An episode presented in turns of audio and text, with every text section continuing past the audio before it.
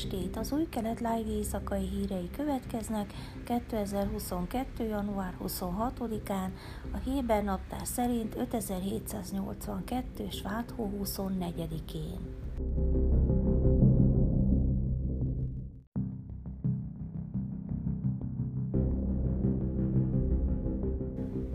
Pénzügyminisztérium és a gazdasági minisztérium szerdán kiadott közös nyilatkozata egy csomag megállapodást is tartalmazott, amelynek célja Izrael gazdaságának javítása. A csomagot novemberben mutatták be a nagy közönségnek, a főbb részleteket viszont csak nemrég hozták nyilvánosságra. A főpontok között szerepel a teljes munkaidőben dolgozók minimál bérének 6000 sékelre, azaz 600 ezer forintra való emelése az országban. A pénzügyminisztérium és a gazdasági minisztérium becslése szerint a minimálbér 2025. decemberére fokozatosan 6000 sékelre fog emelkedni. Az ütemterv a következő 2022 áprilisában 5400 sékel, 2023 áprilisában 5500 sékel, 2024 áprilisában 5700 és 2025 áprilisában 5800 és 2025 decemberében végül 6000 sékelt fog elérni. A minimálbért fokozatosan és felelősség teljesen fogják emelni, hangsúlyt fektetve a különbségek csökkentésére és az alacsony keresetű munkavállalók státuszának erősítésére, áll a csomag leírásában.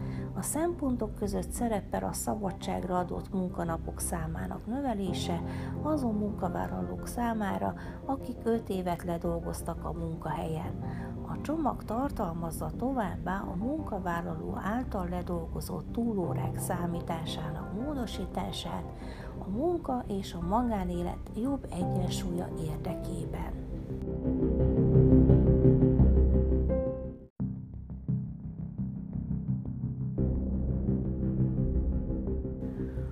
12-es csatorna jelentése szerint a Júdea és Szamáriában lévő Beduin falut Kánál Amát hamarosan kiürítik és 300 méterrel arrébb újjáépítik. A kormánynak muszáj valamit lépnie, mivel március 6-án a legfelső bíróság meghallgatást tart az ügyben. A csatorna szerint a kialakulóban lévő kompromisszum az, hogy lerombolják a jelenleg Izrael által illegálisnak ítélt falut, és gyorsan újjáépítik a közelben állami földön. A falu egyik lakója szerdán azt nyilatkozta a katonai rádiónak, hogy ő és szomszédai azonban ellenzik a tervet. Mindannyian ellenezzük ezt a tervet. Senki nem jött megkérdezni az embereket, egyedül döntöttek, mondta. A jobboldali telepes párti Regavim csoport áltatásnak minősítette a riportban vázolt lépést. A csoport tavaly petíciót nyújtott be a bíróságnak, azt kérve, kényszerítse a kormányt a falu kiürítésére egy három éve jóváhagyott döntés értelmében. Kánál Ammar több tucat beduin családnak ad otthont a Jahalin törzsből, akiket Izrael 1948-as megalakulása után kiutasítottak a Negevből. 2018-ban a legfelsőbb bíróság megtisztította az utat a falu lebontásához, miközben a lakók nemzetközi támogatást kaptak, többek között a Nemzetközi Büntetőbíróságtól is.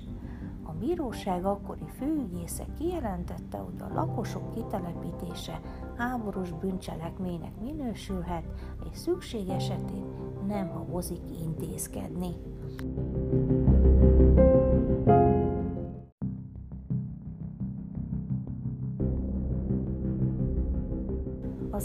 NTA Metropolitan System bejelentette, hogy az izraeli rendőrség segítségével kedden befejezte a bérlők kilakoltatását a Tel Aviv Lila metró vonal útvonalát elzáró hat utolsó épületből Kvár Sálemben.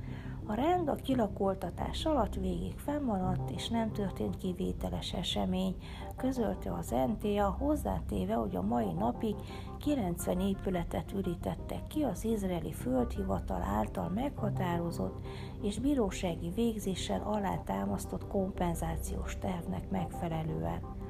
Az MTA közölte, hogy a kiköltöztetett bérlőket a következő napokra ideiglenesen szállodákba helyezték el, amíg a kártalanítás átutalható a jogosultak bankszámlájára.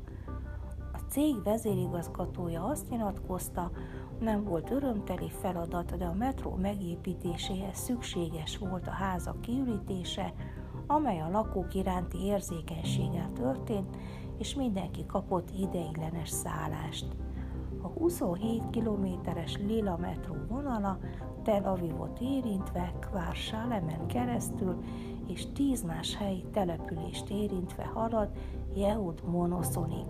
A vonalnak 43 állomása lesz, és eredetileg azt tervezték, 2026-ig elkészül, de ez a határidő valószínűleg módosulni fog.